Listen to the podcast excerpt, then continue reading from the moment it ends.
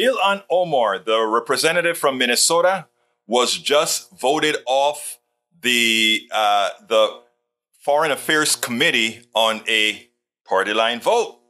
Of course, she is one of the most eligible people for that committee, given her background as a Somali refugee, and not to speak about her intellectual apt. But of course, in a Congress that's dominated by charlatanes, it is expected that this was going to happen because they they took off the violent ones when re- Democrats were in charge. They took off the violent ones like Marjorie Taylor Greene and others from the committees after they threatened the lives of other uh, Congress people. But anyhow, Omar was not taking it for granted.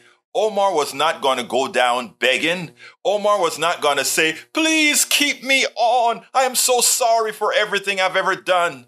She didn't do that.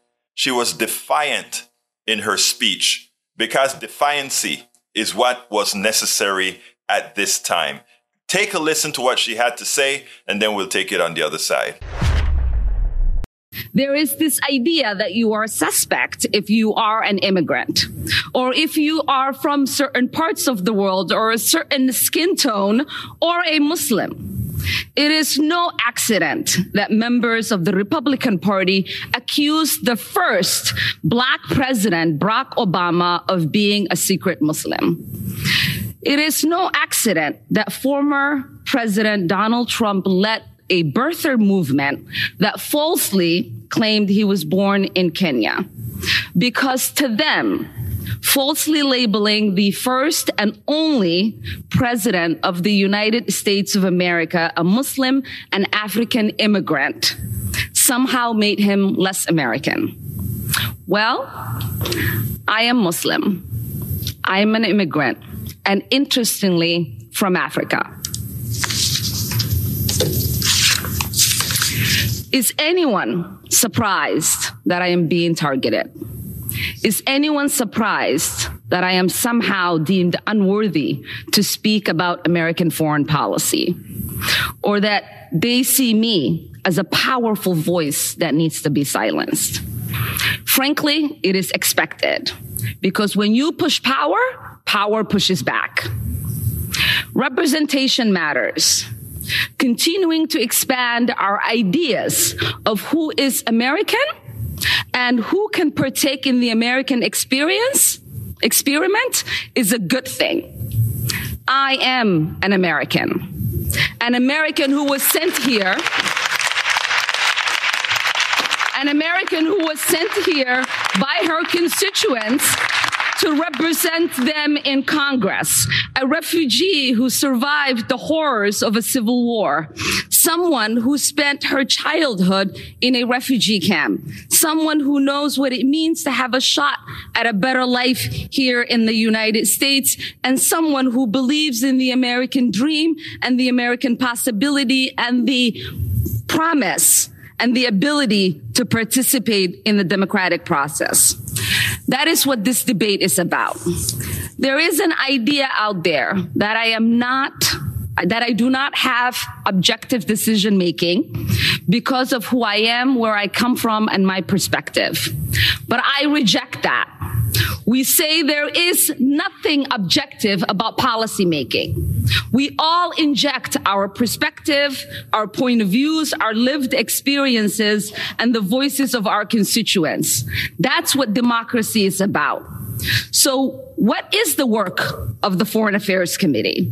It is not to co-sign the stated foreign policy of whatever administration is in power. It's about oversight. It's to critique and to advocate for a better path forward. But most importantly, it is to make the myth that American foreign policy is intrinsically moral a reality.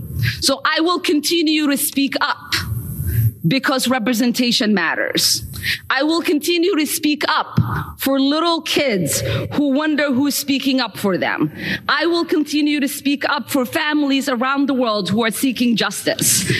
Whether they are displaced in refugee camps or they are hiding under their beds, somewhere like I was, waiting for the bullets to stop. Because this child, survivor of war, would have wanted that. The nine year old me would be disappointed if I didn't talk about the victims of conflict, those that are experiencing unjust wars, atrocities, ethnic cleansing, occupation, or displacement like I did. They are looking to the international community and the United States, asking for help. They look to us because the international community and the United States profess the values of protecting human rights and upholding international law. So we owe it to them not to make this a myth, but a reality. I didn't come to Congress to be silent. I came to Congress to be their voice. And my leadership and voice will not be diminished if I am not on this committee for one term. My voice will get louder and stronger, and my leadership will be celebrated around the world as it has been. So take your vote or not. I am here to stay and I am here to be a voice against harms around the world and advocate for a better world. Well, as it turns out, yes, the Republicans voted her off, but you know what? It doesn't really matter. They've increased her voice. They've made it that around the world, this woman will be taken seriously as someone who went against the terrorists that are that that took her off. And yes, I call them terrorists. These people who are voting her off, many of them are either wimps because they can't go against MAGA, or they themselves are terrorists who attempted to overthrow this country. Let's remember that the people who voted her off attempted to overthrow this country. We spend a lot of time deconstructing the news, trying to trying to parse it into a form that everybody can understand. We try to find those little nitpicks where uh, it goes, it flies above the fray, etc. If you really like these videos that we do, I want to ask a big favor. Please go ahead. Number one, subscribe to our channel, and number two, please join if you can. Thank you so kindly for watching. Keep watching. Please remember to share. We must populate the entire internet with our progressive message, a message that we know is what most Americans say that they want. So help us, please join.